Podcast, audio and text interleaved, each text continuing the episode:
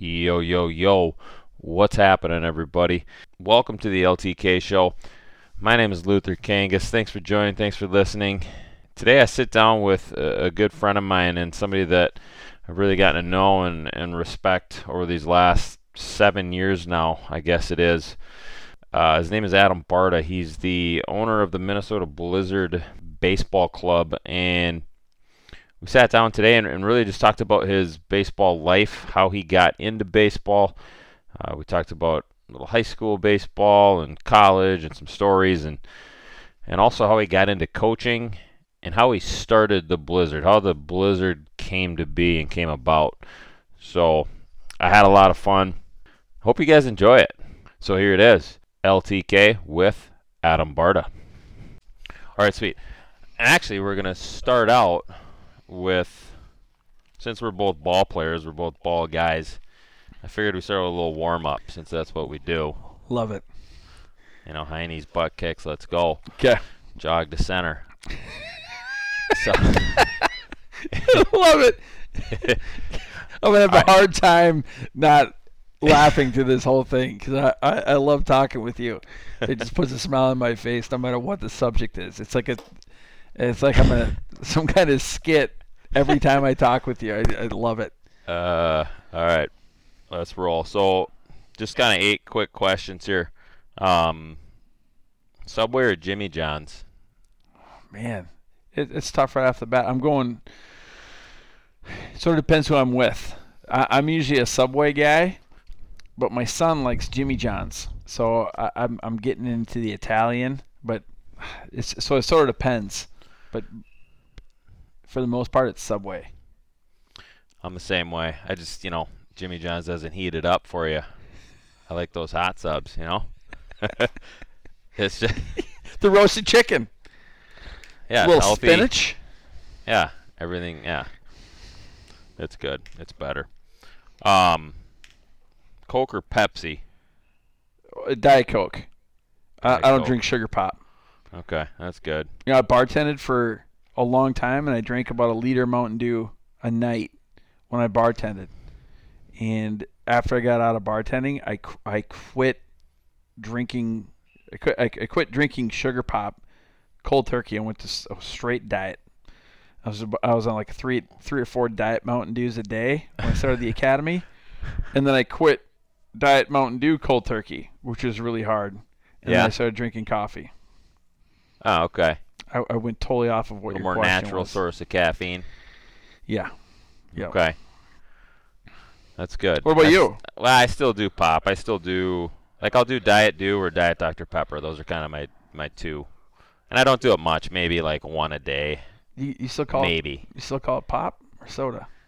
pop Popinski soda soda Popinski. Uh I call it pop, and I got made fun of when I moved on to Arizona. Actually, like one of the moms who I was coaching her son at the time, and she was actually from Minnesota, and I was like, "Yeah, I'll take a pop." She's like, "Ha, you, call it pop? That's cute. That's funny." And I'm like, "Yeah, I haven't lost that." Um, Metallica or Guns N' Roses? Metallica. Yeah, with a bullet, just Wi- boom. Yep. Metallica. my one of my first cassette tapes ever got. My second cassette tape. First one was Ratt Out of the Cellar, which I found that on a uh, on a like a curb. Literally found it on a curb somewhere. It was my first tape I ever had. Was Ratt Out of the Cellar. My second tape that I ever got, Metallica, Ride the Lightning. It it changed it changed me.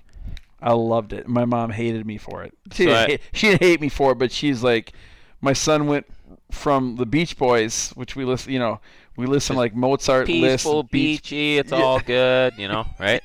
To like hard, heavy metal rock, straight- much. That was old school, like long hair, Metallica days. Mm-hmm. Yeah. What So about all, you? Uh, What about you? You seem more like a Slash guy to me. You and Slash would be a good. this one's hard for me because like I feel like there's more songs of Metallica that I like. There's probably 20 to 30 songs of Metallica that I can listen to pretty easily. But Guns N' Roses, I feel like is a little more top heavy. Like there's eight songs probably or so that I really like. So it's kind of a tweener. I don't know. If I were to pick, I'd probably say Metallica just because I can listen to them longer, and they're just they've been around longer too. They've done more music, which is impressive. Their, Yeah, their, their library Metallica. is a little bit, a little bit longer, Yeah, they've got a a ton of more albums. extensive. Yeah, they're good. That that's a tough one. I thought I was I was interested by that though. So I thought maybe you'd be a GNR guy. Guess not. Um, Jeter or A Rod? Jeter. Jeter. He's Yeah. not a cheater. Jeter's not a cheater. Yeah, you know, I don't know. I, I like A Rod. I like A Rod. I, I like listening to him talk about baseball.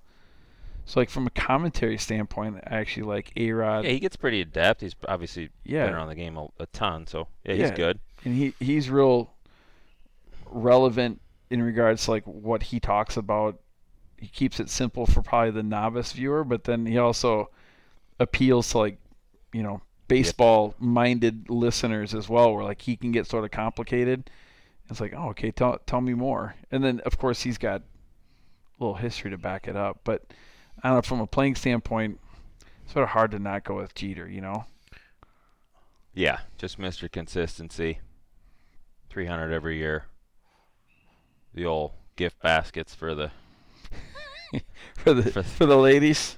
for the female friends. Yep, good stuff. uh, Yeah, Jeter's kind. He's he's kind in that Yeah. way. He's a giver.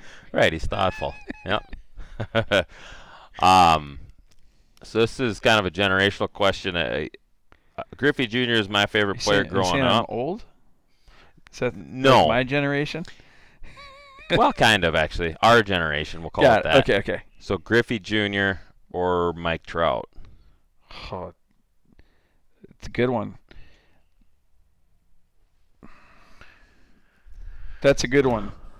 I, that is almost a 50-50 and I, I but what I have to do is I have to give it I have to give it to Griffey today because Griffey has got 15 years, told whatever it was, Yeah. 17, 18, I don't even know how many. in his, his Hall of Fame ballot, his numbers stand for themselves. Now, Trout has maybe put up as impressive or more impressive numbers than Griffey at certain at those certain benchmarks in his career, but you know, Trout has he's he's got a, I mean, he's obviously the best player in the game.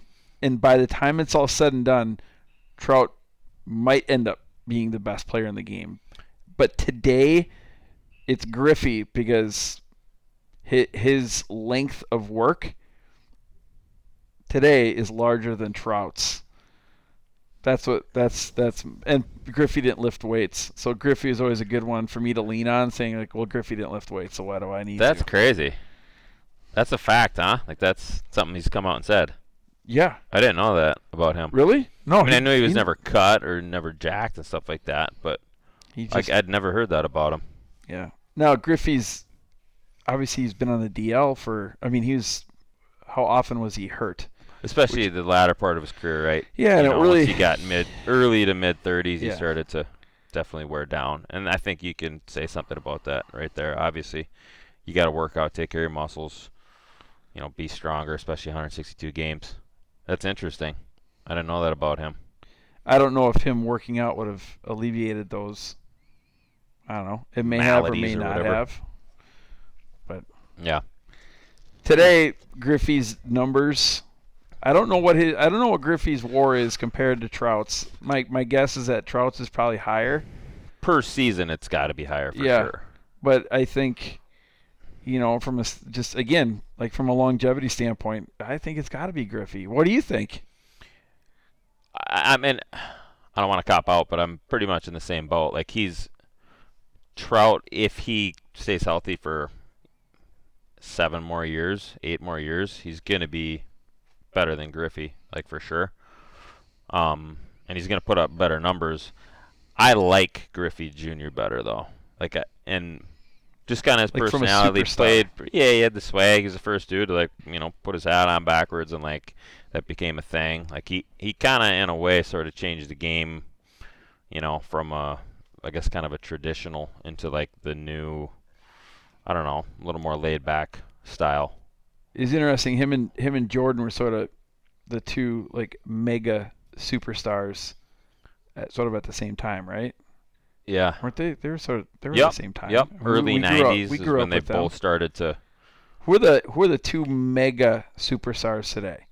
Is it is it Trout? Is Trout a mega superstar? See, I don't think he. I don't He's know. the best player in the game, but is he a mega superstar guy? I don't think he is. I, I just don't think he's got kind of that personality and the X factor and the swag, like that thing that people really gravitate towards. You know what I mean? Yeah, I He's 100%. super consistent and super good. And uh, for how good he is, I think he's almost, in a sense, like underratedly good. But he's, yeah, he just doesn't have that. Like, I don't know. Who do you think the It's- mega to me, sup- it's just a personality. Who do you think the mega superstar is? Because along with that, I th- when I think of mega superstar, I think you and I are in the same boat. Like we're with, like Griffey. You know, he's got his hat backwards, home run swing on every pair of shoes, and Jordan's jumping from the free throw line. Like those are recognizable, iconic logos that are out there. So who's the baseball mega Currently. superstar? You're talking currently. Um, man, I'm put on the spot here. Uh, I'm trying to think of. Is Lindor a mega yeah, superstar? but I don't think he's. No, Can a pitcher be a mega superstar like a Max Scherzer, or or a Gerrit Cole? Or those guys who are those guys have just phenomenal one years? Like, oh my God, that's Sandy Koufax. I don't think Koufax was a mega superstar, but I would I would rank him as like him and Randy Johnson, top two left-handers of all time. yeah, With Carlton and I mean you got obviously a few others in there. Yeah. I don't know. Like I, I'm almost thinking of like. I don't know, like a like a Judge almost too, because he's he's kind of on track to to being that guy. Um, I I think the thing for me, like mega superstars, is you're you're really good, you know, on the court, on the field, whatever. But there's just that thing that like brings people to you, like Shaq, you Right. know, like personality. There's just yeah, it's like Trout's awesome, but he just doesn't. He lacks that part of it. Like Mickey Mantle too, like as good of a player as Trout. Like they're Yeah. you know player wise really good, but Mickey was just had a charisma about him that Yeah. took him to another level. So I don't think Trout would be as good a player as just I. I don't think. I think if you try to if you get outside of your personality, probably aren't able to perform at a high level. Like if Trout tried to be like tried to get a, a, a sound bite every day in the newspaper. Like he's the guy who says like he just he's awesome. He's humble. He's like, yeah, my team really. Hey, Mike, you had eight RBIs today. That's you know best career day. Like, ah, yeah, but my all my teammates got on base. Like, I give all the credit to them. Like he, like he, he's never looking for the, the sound bite. You know, which is awesome. I think that's what makes him, the dude. yes, but on the same token, for me, it's also what keeps him from being like the mega super I- superstar. Yeah, I you know, hear you got to mix in some controversy. You got to mix in, right? Like if if you're gonna get everybody to like, I don't know, see what you're doing every day, Yeah, there has to be some sort of like edge to you. yeah, Like Michael Jordan, you know, he was, I don't know, gambling and like he had a few things, like a, you know, a few crutches, if you will. Um, Trout's also a West Coast guy too.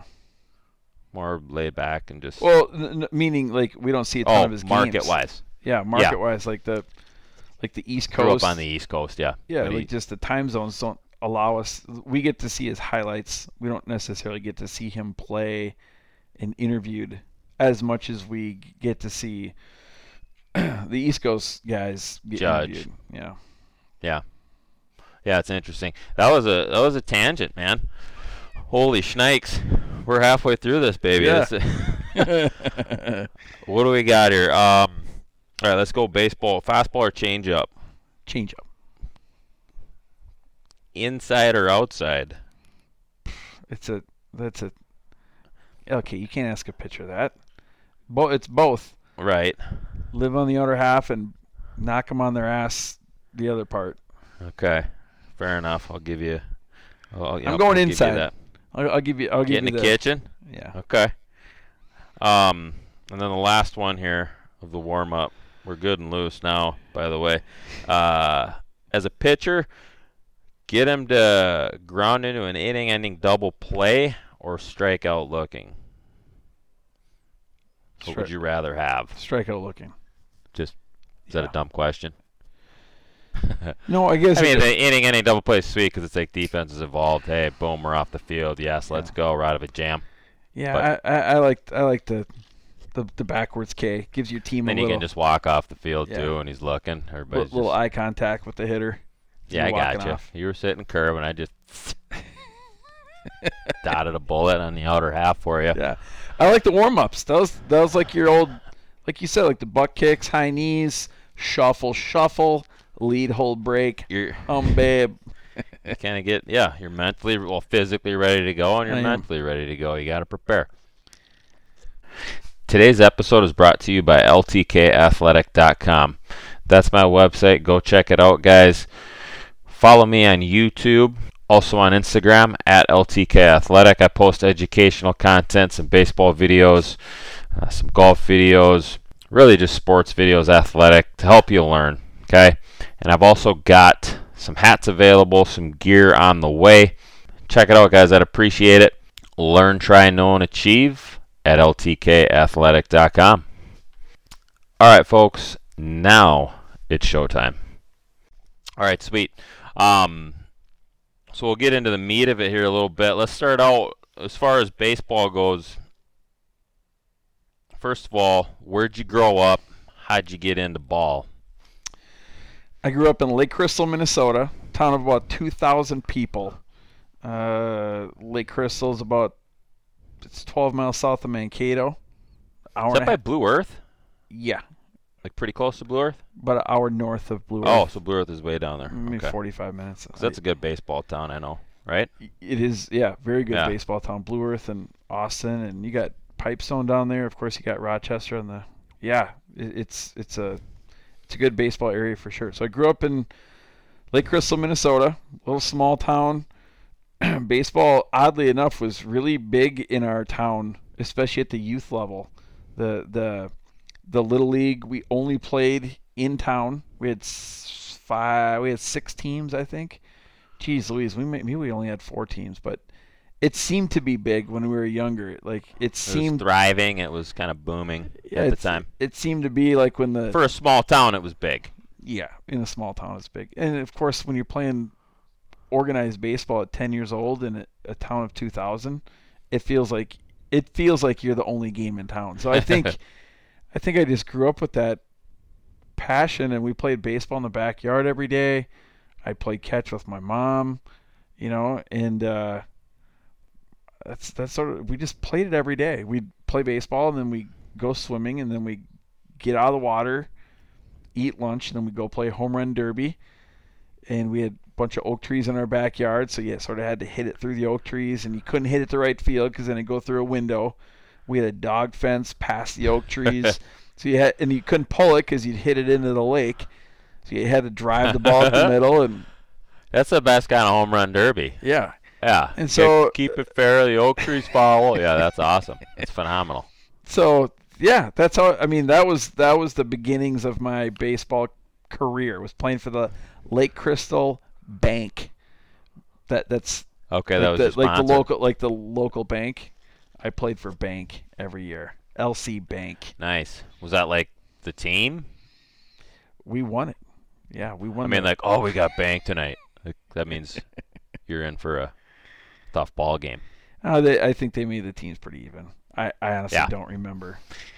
But it was a lot of fun. The tournament was a lot of fun. Like relative to like the Blizzard and what we do now, it's it's it's no comparison. I mean, shoot, we're going to Las Vegas and Florida and California to play ball games. Like I thought when we went to the little league field that was five miles away instead of two miles away. I was like, Hey mom, you gotta you gotta drive me to the ball game tonight because I can't. Got a road bike." game on the we got a road. field. That's right. We got a road game. we got a road game, not the Legion Field. That's so, awesome. but yeah, it was awesome. I mean, it just everybody loved playing. Who? uh So I know you mentioned your mom. Who, who were like your early baseball influences? That Like, was who got you into baseball? Who kind of was like your you know I I think my peers like my my buddies like everybody just played baseball. That's just sort of what sort of what you did. Like I don't know, some kids uh, some kids were motorheads and some kids were skateboarders and some kids uh, you know or athletes, ball players? Yeah, and uh, we played baseball. You know, ho- there, hockey wasn't a big deal. There wasn't like from a school standpoint, there wasn't a lot of the extracurricular sports that that other bigger towns had. Like hockey, we had pond hockey. We just like we did not have organized hockey. We had an okay basketball team and an okay football team, and we were decent. And our wrestling program has always been good. I was never a wrestler Yeah. and I just didn't I just didn't gravitate towards those things. I was more of like a, a team sport Yeah. type of guy. And I know baseball sort of individualistic when the ball's hit at you or when you're in the batter's box or you're the guy who has to pitch, but it was a real like it was a real team piece of it for me and that's sort of how my family was, you know, was a real team. I don't know. Yeah. It's I I know it's a real basic question, but it's a complicated one too cuz why why do you gravitate why does a person gravitate towards baseball and not another thing, you know? I just I gravitated I just gravitated towards it cuz it was hey mom, I'm getting throwing the throwing my glove on my bat, put it over my shoulder and I'm bike into the open grass area on the other side of town. We just play baseball all day. No cell phones, no nothing. Like you had to go knock on people's houses to round them phone. up. Yeah, and to round them up. Like everybody knew, like all right, tomorrow at 11 a.m. we're meeting at uh, Mhm. Robinson Park. So literally just sand sandlot style, Mhm. just like the movie. That's awesome. Um. So progressing like into high school, like when did you kind of like start to realize, okay, this is like my thing. I want to pursue this. I feel like I'm a pretty decent player. Talk Yeah. about like high school and even like maybe into kind of your recruiting process if and when that started. Yeah, I think you know the two people, uh, John Matson, uh, the head coach at Lake Crystal Wellcome Memorial (LCWM). He was my first real. Well, Rod Eisenbrand was my first little league coach, but the, I, into high school, um, three people actually. It would have been uh, John Matson, who's the head coach, uh, Paul Shum, who's actually the head coach at St. Michael right now. Um, Oh yeah, I know Shum. I actually Yeah. know him. I- I- That's he's cool. awesome. And then uh, John Rogie, um, who I'm gonna screw this up, and if he hears this, he's gonna be mad. I th- it, I'm pretty sure he's at Plato. I know he's a school teacher, but John John Rogie was a pitcher, pitched for the Gophers, and all three of those guys were huge influences in my life. Pretty Ro- good staff. Sounds like. I mean, really guys that went on to. yeah, I was you know. really really fortunate because Rogie taught me how to compete. You know, uh, sometimes uh, not knowing how to compete isn't a bad thing. I think sometimes sometimes I think it's inherent in some kids to really compete and really hate to lose. Uh, I, you know, I think I had that in me, but Rogie sort of brought that out of us a little bit more. You know, like winning was really important. You know, and I don't think it's a bad thing to want to win. I mean, that's sort of why you play. Taught you to dig a little bit more. Yeah, yeah, exactly. Maybe care a little more. Yeah. Yep. And then Paul Shum, who I'll be forever indebted to, like really, he got me recruited basically. Um, Paul Shum knew Art Westfall, the head coach at uh, Bethany Lutheran College, is a Division One in Mankato, and Shum called Coach Westfall and said, "Hey, you got to come see this kid pitch. He's you know he's a senior and come see him. He's he's you know he's whatever our best pitcher and and uh, so Westfall came and saw me pitch and that was really the beginning and end of my recruiting process. is Lake Crystal, Minnesota.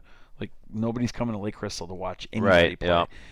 And uh, I pitched. Westfall came. I was super nervous. I thought, like, I didn't know anything about recruiting whatsoever. I just knew a college coach was coming to watch me, and like I had a shot, right? And uh, I I pitched okay, pitched pretty well, and uh, but towards the end of the game, I blasted a kid in the head and knocked him out.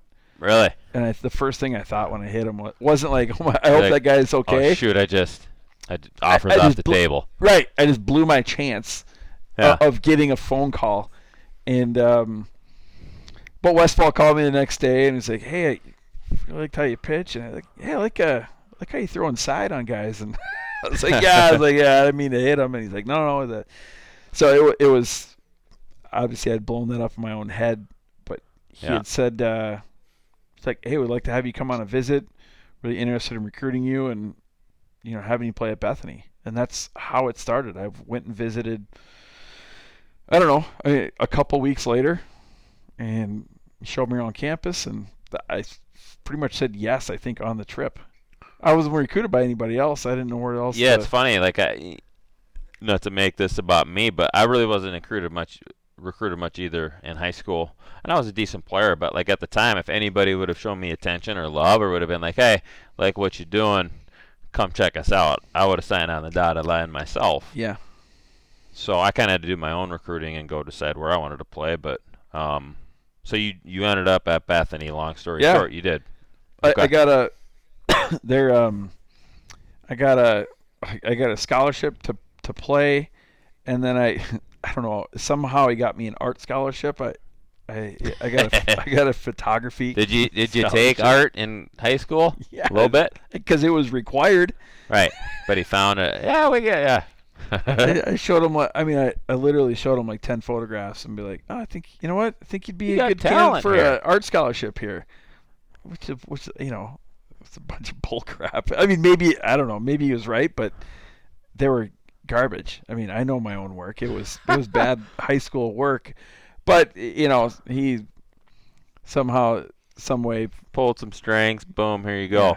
Art scholarship. and there we go. So that that's that's how it started, and and uh, you know Mankato's obviously 12 miles away, so uh, I didn't move that far away from home, but it felt like a long way from home because my mom my mom treated it like that. She never called. She wanted to sort of Gave you space. she gave she gave me space. Let you So I, spread your wings. Let you grow and learn and fail and all that. Get Yep. into trouble, whatever. Yeah. So she she didn't really call unless I called. So it was that that was it. At you know at the time it sort of sucked because I was like oh you know why is my why is mom calling? And of course afterwards you're like well that's probably probably the best thing that she could have done for me. Yeah. Because it right. sort of let you like okay figure this figure this stuff out on your Here's own. Here's life. Here's life. Now go. Yeah. Go get it. Go You- figure you know it the number. You know the you know the rotary rotary dial number. In an emergency, call me. I'm here. Yep. That's cool. So, all right. So, talk about like Bethany that experience, because as far as I know, you wound up at Scholastica. Yeah. So Okay. Yep. Uh, we had we had uh, three really good, uh, three or four really good pitchers my freshman year. Um, uh, Chad Hemanover uh, being one of them. He he was in my class and and uh, really the only freshman who really pitched a lot. And um, we had a, we had three or four sophomores who were really good. So I, I saw I had 30 innings my freshman year, which wasn't bad. I, th- I was actually pretty happy For a with couple guys that were in front of you. Yeah. Yeah. Yeah. so I, I got about 30 innings and you know I learned how to pitch a little bit more.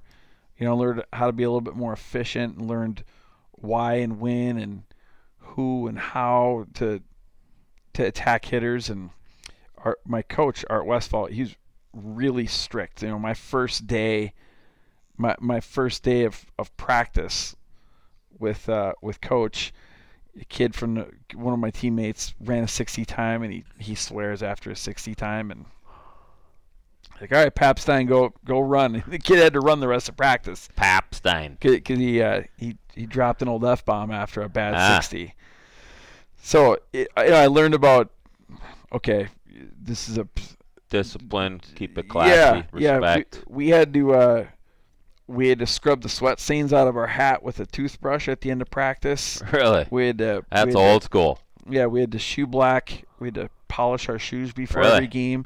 We had to scrub the grass stains out of our our pants, which we all thought was the dumbest thing in the world. Like, why? Who cares about sweat stains? Like, w- my spikes are just going to get dirty in two minutes. Like, Exactly. Yeah. why, why are they shined up and why am I, you know, can I just throw these pants in the wash and it'll come Right. out? But what he taught us was preparation and the mental piece. Because, you know, when you shoe blacked your shoes, you had to take five minutes of. You could you you couldn't do anything else except polish your shoes, and the point was, besides looking like a professional, You're already preparing for the game. you're mentally you're mentally preparing and scrubbing the salt stains out of your hat after practice sort of gave you a little bit of downtime to sort of recap what happened in practice and so he Huh. taught us so many things that you, you sort of recognize after the fact you don't realize it sort of when you're in it you know So a very cerebral guy, yeah but right? he- I mean, like even pitching wise, right? He wants you to kind of think more of the game and kind of what, how should I attack this hitter? It Yep. sounds like, and then on top of it, like decompressing after a game, Yeah. preparing. but also very, very, very sharp. Uh, and he's also quick to discipline harshly if you were a knucklehead. He would never yell at you for something stupid. He would yell at you because he deserved it. So like here, like we're our first trip down to Arizona.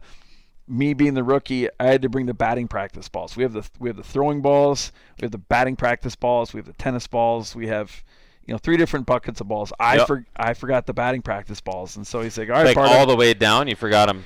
To no, Arizona, I left them in like my hotel field? room. Oh, I was gotcha. responsible for them. They're in the hotel room. We drive to the field in two different vans, and uh, about to take BP. And like, hey, coach, you know, man, I'm, I'm sorry, I, I, I forgot the balls. He's like, all right, everybody on the line. And so I get on the line with everybody, and you know the sophomores are swearing at me under their breath, like, "Barty, you mother! Oh my God, you son of a!" I'm like, Uh-huh. I just felt like the lowest totem pole, right? And I was like, all right, I'm gonna beat every. I'm gonna, I'm gonna make sure that I run the hardest. And I'll make sure that I beat everybody. And it's 95 degrees, sun's blaring down on us. And I was like, all right, I'll, I'll wear it. I'll make sure I run the hardest. If I hope I'm the first guy to puke, so like people know that I'm feeling it. You know, I apologize. And before we start running, Westfall's like, all right, Barty, come on over here.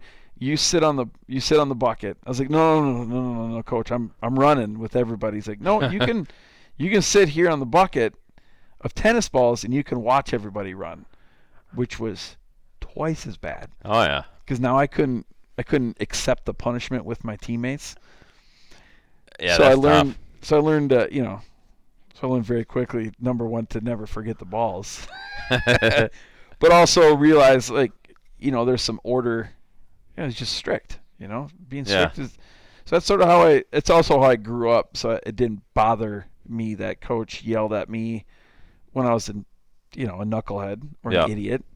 You know, I remember giving up an 0-2 home run, 0-2 foul ball home run, went through a across the street window, and I thought it was sort of funny. I was like, "That's the furthest ball I've ever given up."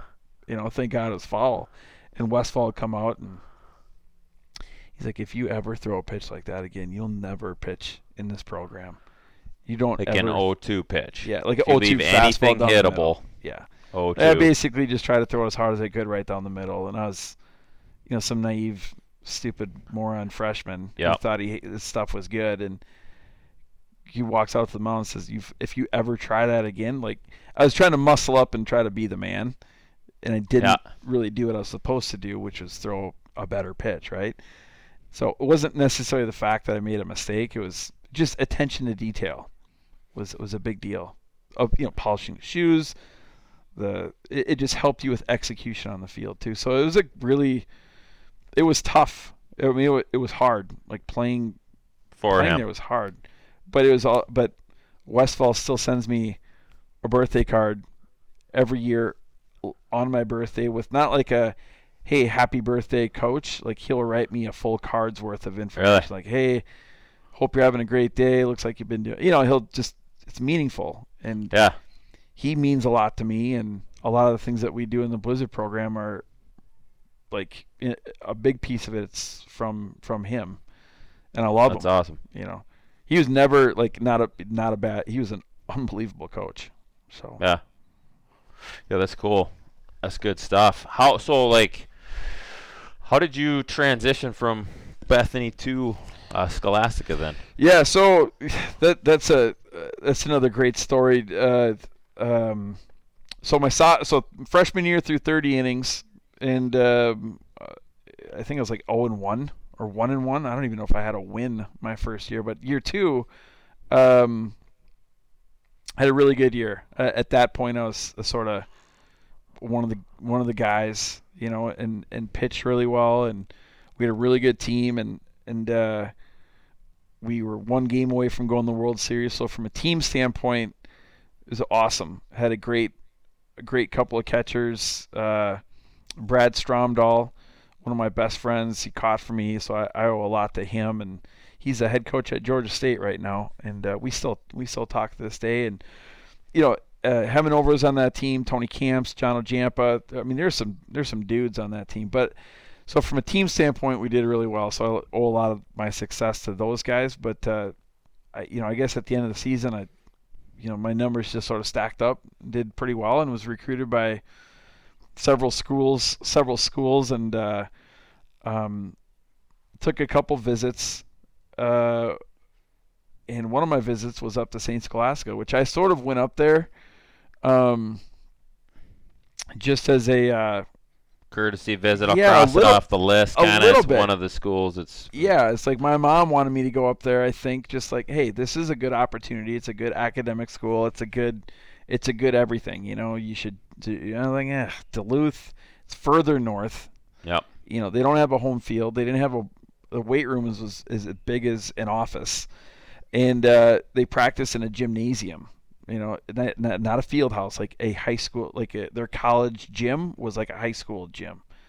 You know, yeah, it sucked. I mean, the, the, the amenities and everything would point you in the direction of like Don't all the here. things. This is not like, a baseball school, right? And um, I met with John Baggs. John Baggs is the head coach. Uh, John Baggs is the head coach, and um, we've we visited at the Copper Top cafe in Duluth, and we met for about two hours. And he sort of ran me through like, here's where we've been, here's where we are, here's where we're going as a program, here's where you fit in the mix, here's our culture, here's our values, here's what I expect of you, and this is what we're gonna do. Are you in or are you out? And th- that was a two-hour conversation. Wow. And at the end, I was like, I like almost committed at the table. Just where do I sign? Without, it was a Division three, no scholarship no home field. Their facilities sucked, and but they were really good, and they had a direction and a purpose, and their values and culture were very close to like just how I grew up. Yeah, you know, and um, and he believed in me, and he wanted me, you know, which was you know really important. I think that should be like probably the number one thing that a, a kid feels at a visit, and I visited a couple more places and actually got scholarship offers from a couple more places, and it was a really easy decision. Just kept I, pulling you that way. Yeah, I called I called Baggs the next day, left him a message, and he called me back. He's like, "Are you are you really coming? Like, is that is it? Did I hear that right on the voicemail?" And like, "Yep, I'm I'm coming." And uh, that was it. Turned out to be the best decision of my life. That's huge. Yeah, that's awesome. Um, so I did a little bit of research as far as the Scholastica experience. Um, I don't know about junior year, but it sounds like the senior year was pretty unbelievable, huh? 99 team, is that right? Yeah. Yeah, so yeah. like it was, was it nominated into the Hall of Fame? Yeah, the, the Scholastica the, Hall of Fame. Yep, yep. That team was placed in the Athletic Hall of Fame, and that was a that was a big year. You know that that year didn't it kind of put? I mean, Scholastica now is a very well respected baseball program, and did that kind of set the tone for like yeah the that, last 20 years of Scholastica mm-hmm. baseball, mm-hmm. essentially. Yeah, you yeah you could make an argument that that '99 season was, like you said. I mean that that's the one that really put us on the map from a national standpoint.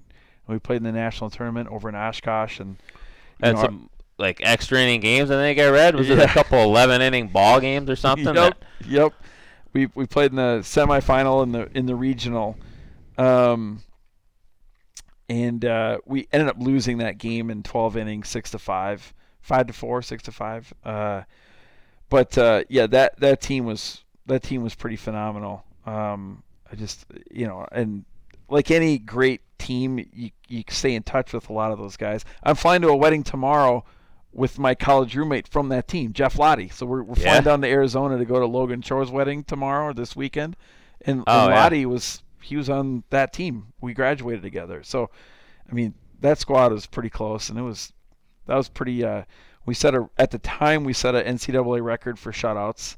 Yeah, I actually with the- got her. I got some notes here. Look Oh, how boy. prepared I am here. Yeah. What do we got? 13 shutouts yeah. that season. You guys had a 1.97 team ERA, which was third in the nation. And at that time, the bats were live, right? Yeah, so I mean, anything under two, anything under two is phenomenal for that time. Yep. And then a 965 fielding percentage, which at the time was second in the nation. So to me, Yeah. if you pitch, you play good defense, you're going to win a lot of ball games. Yeah, the, that that team was remarkable because behind the plate you had Justin Harriman who played a little bit of pro ball. You had Leland Swenson, our shortstop, who played pro ball with the Texas Rangers, and then you had Chris Lapine in center field, uh, who played pro ball for three or four years, and then Jeff Lottie played second base, who played pro ball for So that's Two four guys playing pro ball out of Division Three. yeah, and then Four our and a half with you. Just kidding. yeah, yeah. And then our, our top our top three pitchers on that Scholastica team ended up playing pro ball.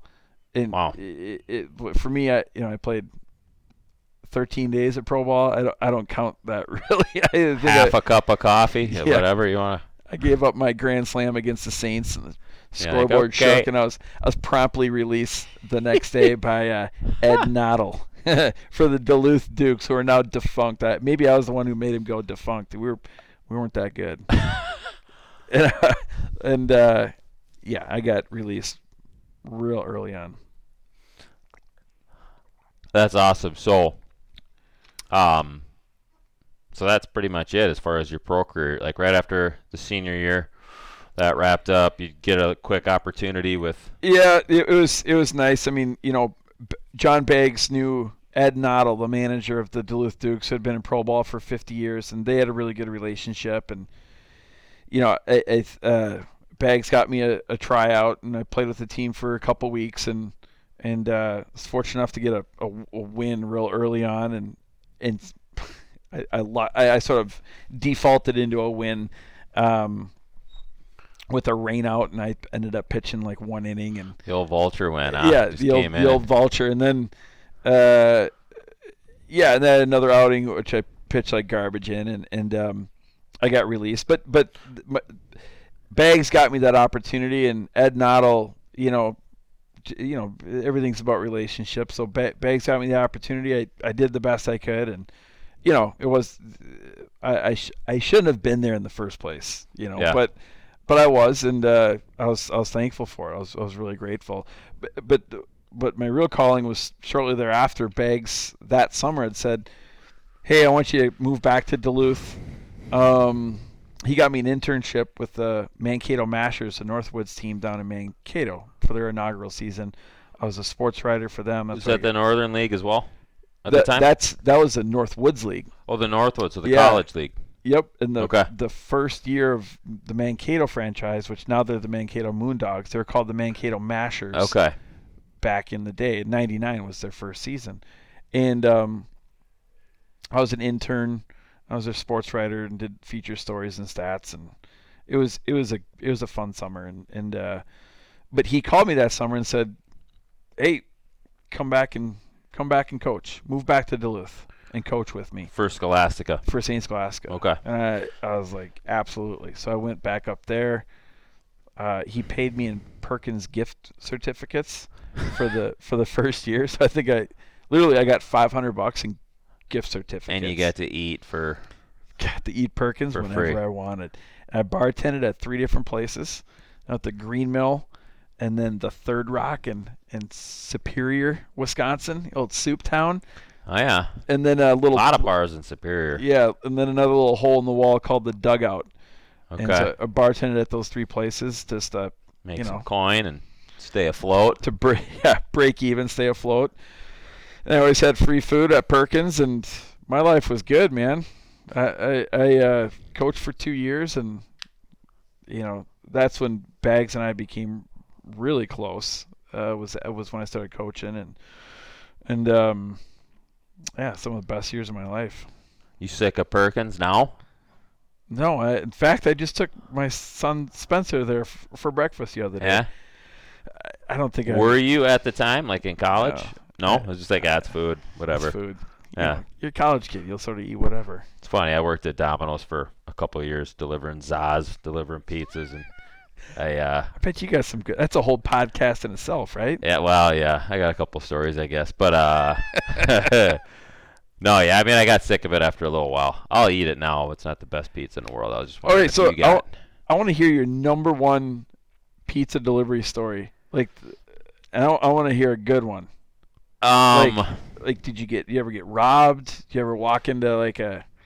I never got robbed. Okay, so there was one time where it was it was right around Easter. Okay, so I'm, I got a delivery to this house in White Bear, and it's a pretty decent sized delivery. There's I don't know five pizzas, and I walk up to the house, ring on the door, but there's a bunch of cars outside. So I'm Yeah. like, okay, something's going on in here.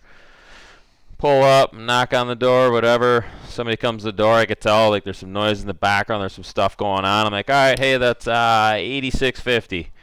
Okay, boom. They pay, sign, give me the tip, whatever. Hey, thanks. Hey, uh, why don't you come in here for a minute? I'm like, okay, what's going on? What are you guys? What are you guys doing? They're doing some like Easter egg roll. So like they have these ramps set up, and they do these races, right? So they take a Easter egg one on one, whatever. Everybody had their own personal egg. How old were these people? They were probably 30-ish, right around there. So Okay. friends from college or whatever got together and had this Easter egg race. I don't know. Wow. So they invite me in, and like, hey man, you're up. Like, pick an egg. I'm like, "Well, okay. So grab an egg out of some basket, and next thing you know, like all these people are yelling, like, hey, let's go. We got the pizza guy. Whatever. What's your name? Luke. Let's go, dude. Come on, man. So whatever. I roll against somebody. I take them on, and I can't remember. Maybe I won. I'm not sure. And I roll, I win, and say, hey, all right, hey, you want a shot? And I'm like, ah, you know, I'm driving, I'm delivering, I probably shouldn't. Whatever. hey, hey, hey, getting high fives, whatever, having a good time. And then, like, one of the dudes is like, uh, hey, Luther, you single? And I'm like, yeah, yeah, right now, yep, I am. He's like, well, this is Amy. Why don't you, uh, why don't you guys connect? So I, whatever, I get this girl's number. I don't know what happened. We never like went out. But then I like I leave and I walk out and I'm like, dude, what the schmecks just happened there? That was like a crazy freaking minute and a half. And I get in my car, I'm like, holy balls, that was. It's kind of a, it's boring ending, I guess. I didn't cap you it all roll into well, the Easter egg rolling contest with I 30 roll some eggs. I like, I don't know, probably, I don't know if I did crush a beer or not. Who, I'm not sure, but uh, I get some girl's number, and next thing I say, hey, okay, that was, that was probably my best, most memorable delivery. That's pretty was- good. That's yeah. a good story. It was interesting. It was a fun job, man. I actually like doing that job. Delivering Zaz. Yeah, you're you're busy, you're moving around, you're you know, you're talking to people, you get tips. You know, it's you walk out with cash. It's a good Good. job. It's, it's it is a good gig. I think everybody should be a server of some sort. I think that should be a requirement Yeah. of all human beings is that they have to serve in some capacity. Like they, I'm talking like be a, a bartender, a barback, uh, a server at a restaurant, a pizza delivery guy. Because you, you have you gotta to see the other side of the coin, you know, Yeah. how, how it works. Yeah, it's it's because it's a pretty humbling experience. You know, hour one you could be you could be dishing out to a bunch of construction workers, you know, and realize, okay, you know, it, it, you some sometimes you have a preconceived idea of who people are, you know, and what I found in the service industry is quite the op. I worked in a biker bar for a long time, Yeah. and those bikers when I first started working there, I was pretty. That is that was that was one that was pretty intimidating because we'd have ten bouncers on on Friday Saturday, so it was a pretty it was a pretty rough bar. Yeah. So you, you'd have you'd have a certain portion of bikers who are pretty rough around the edges, and then you also have another portion of bikers who were just the nicest people in the world, and you thought that they were gonna chop your head off when when they walked in the bar. They look that badass. You're like, oh my Yeah. god, like I don't even want to walk over this guy. And you come to find like he'd sit down at the bar like, hey buddy, how's it going? How's your day? And you you know, you, you, you meet a gentle giant Underneath and- the and- exterior, yeah. underneath the leather jacket, you know, and Bad the to the tattoos. Yeah, yeah, Yeah. exactly. And and so, eh, but those are those are like one of a hundred lessons you learn in the in the serving serving industry. you yeah, know? people are people, you know, at the end of the day. And yeah, you just gotta get that other side of okay, what's this person's day like? How come he's late? Why is this pizza late? What you know? Yeah, So now, if a pizza does go late, or you know, if I order a pizza, I'm like, okay, they're probably busy. They're probably slammed. He must have had one that was really close that he tried to zip to first. Yeah. and You start to understand it. So, yeah, I- I think that Pe- would be People are Trump people. Should, should think about. that's a good life quote. L LK. At the end of the day, people are all people. I mean, as far as they're, it's brilliant, isn't it? It's like a Yogi Berra. People are people, man. people are people. That's a good. That's a book. that is. That's a coffee table book. That is it. People are people, and it's just it's gonna be you and me taking pictures of bikers and pizza delivery guys and construction workers, Getting them and all it's just gonna together. be flip the pages, and the pages will just every page will just say, "People are people, bro." Ah, cripes. I love it. What the schmacks? Where were we here? Um. Okay, so back to ball. yeah, You wrap up pro ball. You get into coaching. Um, a couple years with Scholastica. yeah. How did the blizzard like come about, or how did you find out about it? How did you get entangled into that? Yeah, oh, that's a good question. So after after I was done coaching at St. Scholastica, I came down to the Twin Cities in 2002, and I coached one year for Lunch McKenzie at Concordia St. Paul. He had asked me to come on, and really fortunate. Lunch is a great human being, and I owe a lot to him because he had asked me to start doing some lessons, some group lessons at his place in Minnetonka. I think at the time it was called Baseball USA. And um, so I did lessons twice a week for a couple hours. It was just nice to get a couple extra bucks and did did okay. And, and uh, it was just fun, you know. I, I really enjoyed it, but quickly got out of it because doing lessons four or five hours a week just wasn't cutting it. I got a full time gig down at this health management company called Staywell Health Management, and worked there for a couple years. In the meantime, my college roommate said you should talk to a guy Darren Hansen up in Rogers. He has a couple batting cages and he might be looking for a guy to do instruction. I said, well, I've never done one-on-ones before. Like I, you know, he's a column bar. Oh, so you're doing group lessons with lunch, and then this Yeah. would be an individual opportunity. and Gotcha. So I was like, okay, I'll, I'll give him a call. So I, Darren was up in Rogers. I was still working in Eagan. I was living in in Lauderdale, which is basically a Rose Roseville slash Minneapolis. And um, so I met Darren. He's like, "Hey, can you start doing some lessons here?" And so I, I started doing lessons under through Sports Diamond. Um, Darren Hansen owns Sports Diamond. is a sports shop. We sell bats and Yeah. you know just baseball equipment. And the idea, of course, was to get kids through the door to go buy the equipment. The the money wasn't to be made off of the I think lessons. I'm, uh, was that on? uh, Darren's in it- the program right now. His son Ethan is a 2021, really good player. Plays on our top top varsity team.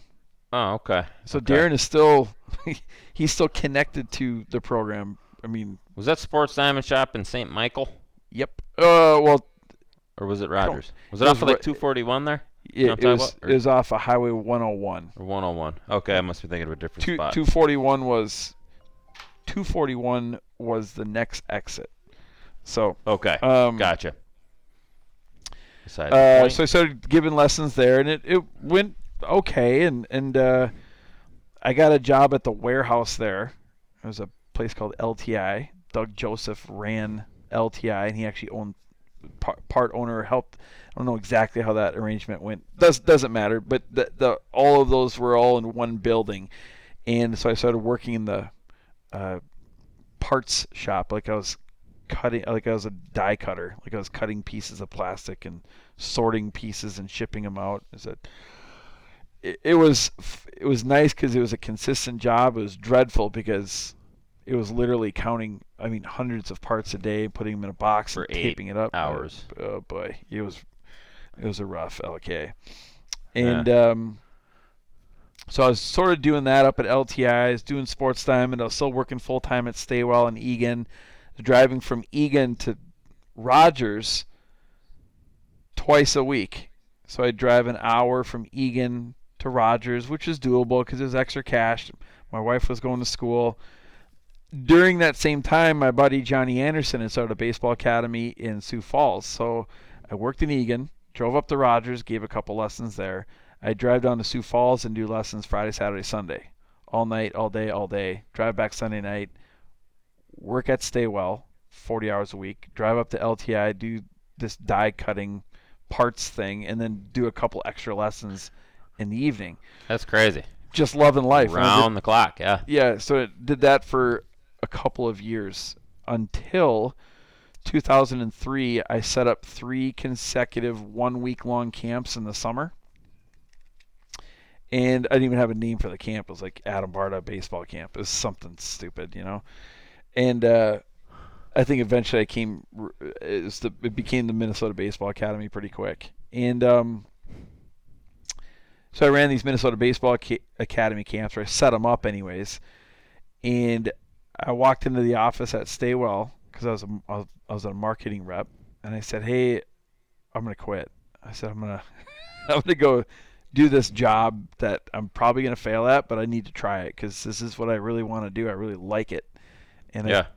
and I don't know if I said I, th- I think I'm good at it, but I don't know. Um, but I really like it. and I want to try it, and I don't know if I'm gonna make any money, but th- I'm gonna do this. If I fail, can I have my job back in a month? So I'm quitting because I want to do something else. But Quit will you, for a month. will, you, will you hire me back if I completely drop on my face? You know.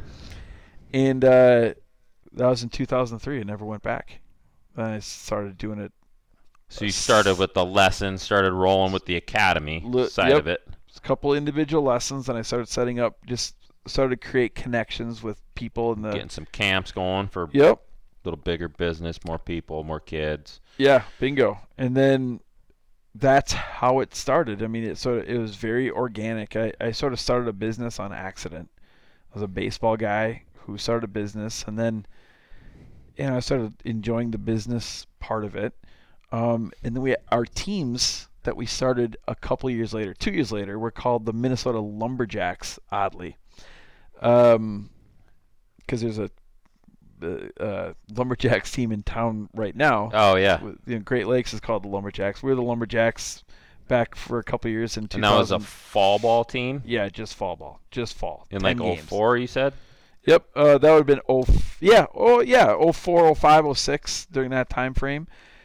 Uh, the Minnesota Blizzard was a team run and organized by Minnesota Youth Athletic Services (MYAS), which are still around. Dawson Blank and Dave Esplian ran the Blizzard, and it was uh, a team that was run by about six dads: um, Sam Ryan, Joe Loftus, Corey Gleeden, Justin Gaminsky, Max Casper, Travis Evian. Those are some of the original guys on the on those Blizzard teams. Um, and that started in 2003. So the Blizzard was around for a couple of years, but it was much much different than it is now. I mean, back then it was they're really good. They were awesome was like- teams Yeah. b- but it was one team of it was one team of sort of all stars Like ran by like six dads, and um, they were really good. And they sort of I don't want to say they had a national presence, but they went to tournaments outside of Minnesota. Which Yeah, I was going to ask if appeal. you guys travel at that point. yeah, A little bit. and at that time, like in 07 ish, uh, MYS, I had created a really good relationship with them because the academy, my academy, started running all of their winter camps. Um, and we had done, they had helped fill the, the baseball camps for me. And, and we did a rev, revenue share, and it, it was a good relationship. And like in 07, MYS came to me and said, hey, listen, you know, this whole Blizzard thing for us, this team, like it just, it doesn't work. There's too much cost involved. We're we're breaking even and losing money at it because we're spending too much time on this one thing that doesn't do well for us at all. Because their costs, they, you know, they paid the coaches, they paid outside organizations for tryouts and for facilities, and which from a business standpoint was wasn't good for them, but that would have been all, you know, for for a guy like me was sort of the opposite, like that sort of income, right? Yeah. They're like, well, will you will you take over the will you just take it for us? Like this would help us if you sort of take it off our hands. I mean, that's literally how the conversation went. Like, yeah, we just sort of do this because it's sort of a pain in the ass for us. Sort of. That's sort of yeah. how the conversation went. And, and the answer was like, well, let me think about it. You know, looking back, is like, why would you? I mean, just say yes, right?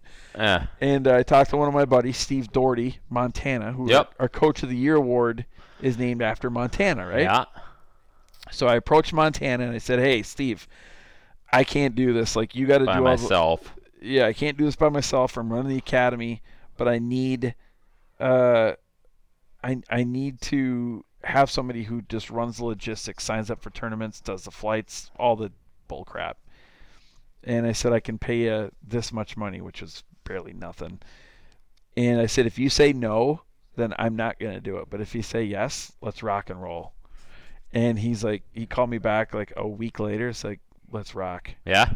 And that's how it started. Boom. but it was steve doherty saying yes i'll book the flights and sign up for so he he kind of turned the key on it. He did. It was it was uh looking back like at the time it wasn't i didn't even really look at it as a great baseball opportunity because it was more of like at the time it was more of like a hassle. Like okay let's try it. Let's see how it goes. And then, of course, you know, here we are, 16 years later, rocking and running, rolling. moving, going. Yeah. Haven't had a real job for that long. yeah, yeah, that's awesome. Um, you're, you're taking me through like history lane here. Okay, I haven't talked about this stuff in a long time. Yeah, that's what I wanted, man. Kind of the backstory yeah. and just how it all came to be and and grew and I guess that kind of leads you know the, any of that stuff? You you knew I've, I've, heard a few different stories, but I haven't got like the complete end to end. I've probably heard a few different chapters uh, at different times. I'm, I'm, giving you the book. Not end. like right. I'm giving you Lake Crystal. Yeah, because I remember until now. Right, and I remember Montana being a big part of it, and he was kind of the dude that that made it happen. But yeah, he is a really. Uh, I mean, he is an important piece of the life of the Blizzard he's yeah. oddly enough now he's living in Montana with his wife Janessa and yeah, He- Heidi Heidi and I are are godparents to their kids and so I mean they're you know they're dear friends of ours but sort of sucks that he had I mean it's good for him I'm, awesome he's dude happy yeah. it sucks that he had to awesome move out there dude yeah. yeah he's phenomenal so how like to to wrap up here um how did uh you know how, how did you like what are some keys for you like as an organization, as a business, like to kind of make the Blizzard thrive? You know, like what are some of your keys as yeah. far as like developing? Um, I know like one thing that I really like about you and like working with you is you seem to be a really open-minded guy who is smart, but at the same time can admit that you know I don't have everything figured out, and I need other people to help me and the Blizzard get to where it is maybe I just answered your question to yeah. a certain extent. Good job. That's but, what I was going to say. No, yeah, the I mean, for me, it all starts with having uh, your core values and a good culture. And so the values start with sort of our Blizzard Big Five, which are acceptance, responsibility, number one. You know, control what you can control in your life and on the baseball field, your attitude and your effort and how you prepare Number two is loyalty to your faith, family, friends, and the game of baseball. And uh, number three is sort of wraps up a couple different things, but good body language, um, play with class, be humble. Uh, number four is synergy, which basically is good team chemistry. The, the the sum is greater than the total of its parts, than the sum of its parts, which basically means in order for a team to win, you can't just have one guy bunch do of it. different pieces You have to have a lot of people to make it go and to make it work. Yeah, and that's like life too. Like you can't you can't just have Can't do it all on your own. yeah, you can't. You gotta have And so you got to have some team chemistry. You got to have some team team bonding. And then number 5 is kaizen, which is getting better in small increments every day and we've had those five things are Blizzard Big 5 since the beginning of the business and it's really simple to regurgitate those because I try I try to live those things every single day. So the business starts with like what what's made it thrive and survive. Like it's it has started with that, and then just sharing that vision with really two sets of people.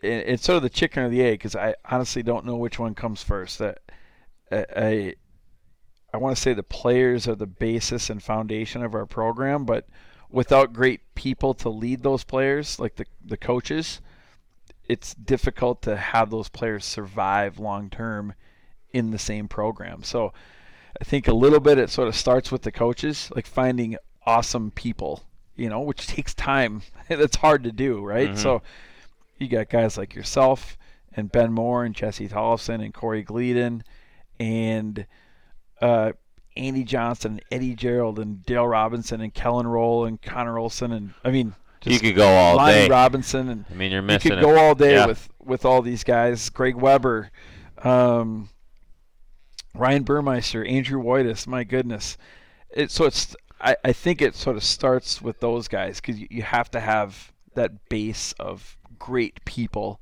who believe in your vision and want to and are also inherently want to help people b- baseball wise and like value wise too and then a real close second if the coaches are 1a then 1b of course is the kids Yep. like gotta find you know gotta find good kids Good off the field. families, good yeah good people all around that are Yeah. invested and and then like from a business standpoint you just you got to know what you're talking about you got to have clear communication and and also be humble and know that you're going to make mistakes and you're going to screw up you know cuz not everything is perfect. And and also being okay with that as a business and as a leader like knowing that yeah I'm going to try to avoid as many mistakes as possible and not screw up.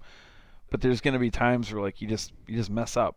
And not that that's okay but i think the i don't like in the service industry i i don't think people mind that you make a mistake or you screw up or you made a bad decision. I think what matters is sort of what you do after that you know? People want to know that hey you made a mistake and hey then you admitted it and then you got better from it and then your processes and procedures just became better.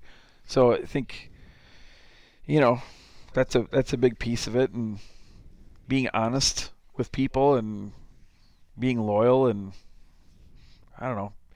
It's not it, baseball. I try I try to tell the talk about this all the time too. Is like it's not rocket science. It's fun, you know. yeah. Baseball like it, you try not to complicate the business more than it needs to be. You know, sometimes behind closed doors, like the business aspect of it, the numbers and trying to make things work is it's a it's a business and it's gets a little clinical sometimes, but yeah, you, you try to avoid the clinical piece and try to make sure that the people who are impacted uh, you do it as least clinically as possible. Like it's really at the end of the day it's all about relationships you know? Mhm.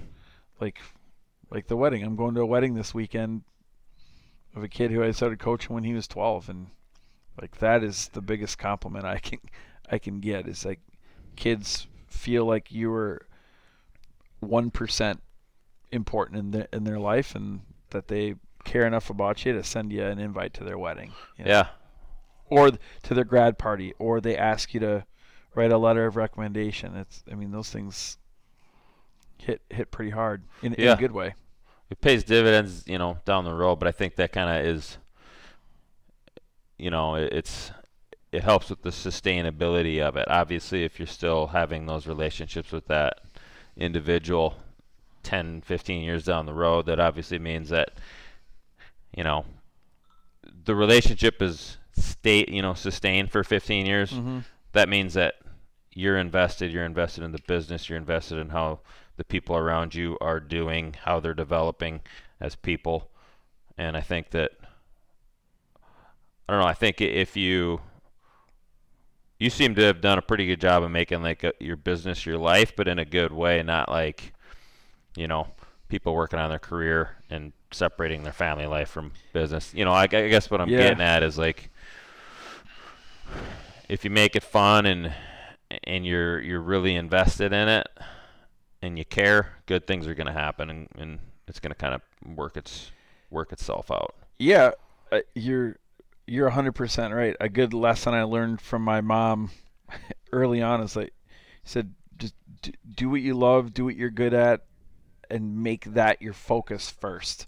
And the other things that are supposed to come like it like if the if it becomes a job, eh, it's going to become a job because you worked hard at You it care, and you it's your it focus. the the you know the intent of I love baseball. I love hitting fungos. I love teaching pitching. I love like having relationships with the coaches, and then everything sort of fell into place after that. Yeah. You know? So I don't know if that. I mean, I I I sort of did that accidentally and figured out later like oh I did that ac- I did it right accidentally so let's try to do it on purpose from now on. I think Yeah. I figured that out. I, I figured I don't have it all figured out, but that is one thing that I was lucky enough to sort of stumble on at the beginning was hey, I got a I'm coaching with my friends and we're impacting kids and huh, this is really boy, it sure seems easy at I mean it's really difficult, but at some point it's like wow, this is pretty this is pretty easy and sometimes you sometimes you struggle to try to replicate that because you don't it. know how it happens sometimes and you're like, well, you know, when you read about successful people, or you hear successful people talk, it's it's like, oh yeah, I, oh yeah, I, I've I've heard that before. Just like hard work, you know. I mean, that's and you, hard work and screwing up and fixing your mistakes and working hard Yeah. and that forgetting to have fun along the way. Right, and I think one thing I want to to just to put a bow tie on the whole thing here is like I'm sure there's going to be a few younger athletes, baseball players, whatever that might be getting recruited or hopefully in the future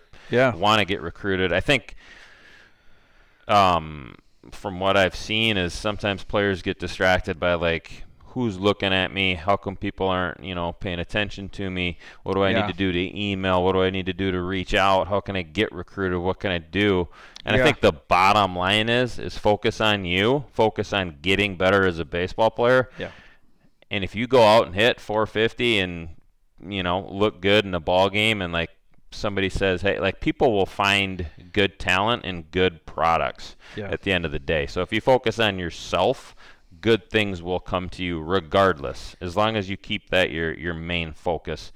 You know, and that kind of works with with your business. Is like I want a quality like product, business, good people, and then good things tend to happen on top of that. So, you know, I, I would say if there's any kids out there, guys out there looking to maybe play college baseball, stay focused, stay at it. Yeah. Good things happen. To, to to piggyback that, like to stay focused on yourself. Like I actually use the word selfish when I talk to kids, and how I define that to players is it's really easy to get distracted with a kid to your left or a kid to your right who's getting recruited. That happens. Compare yourself. Yeah, and you sort of t- you take your eye off the ball a little bit. It's one of the most common mistakes I think kids make is they get sort of they get sort of taken away in the current of uh, the recruiting process, and they also get focused on well, what is this guy doing? What is that guy doing? And what they're not focusing on is well, what am I doing? What am I doing to get better? Rather than like, why is that guy getting recruited? It's like, well, he's he's a pitcher, and they're looking. You're you're an outfielder. Why do you even care about what's going on with that guy, right? Yeah. And so to like that's a it's really interesting and good what you just said because there is you need to do a lot of self-reflection and that is unfortunately where the internet went out on us. So, what AB was trying to say there is as a player, have some self reflection. Take some time to really think about what you want and what you need to do to improve yourself as a player. And then good things are going to happen. Okay? All right, guys. There it is. Adam Barta. Appreciate you, man. Thanks again for joining. That was awesome. I had, I had a blast. It's always a great time talking to you. And for those of you interested, check out Minnesota Blizzard, blizzardelitebaseball.com. Great program, great people, great coaches. I love it. I enjoy working there. And thanks again, AB. Love you. Hey, learn, try, know, and achieve. Hum, babe.